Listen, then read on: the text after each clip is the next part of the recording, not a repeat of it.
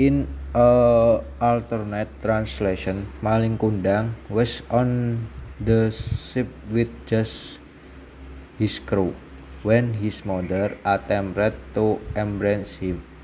We was too embarrassed by her wrecked appearance to attack and instead had one of them carry her away.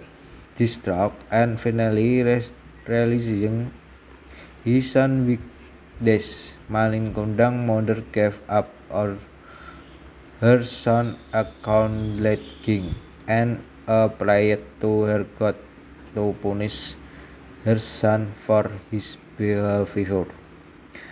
The day after his mother's prayer, Maling Kundang set off the village thereafter the sleep by violent storm.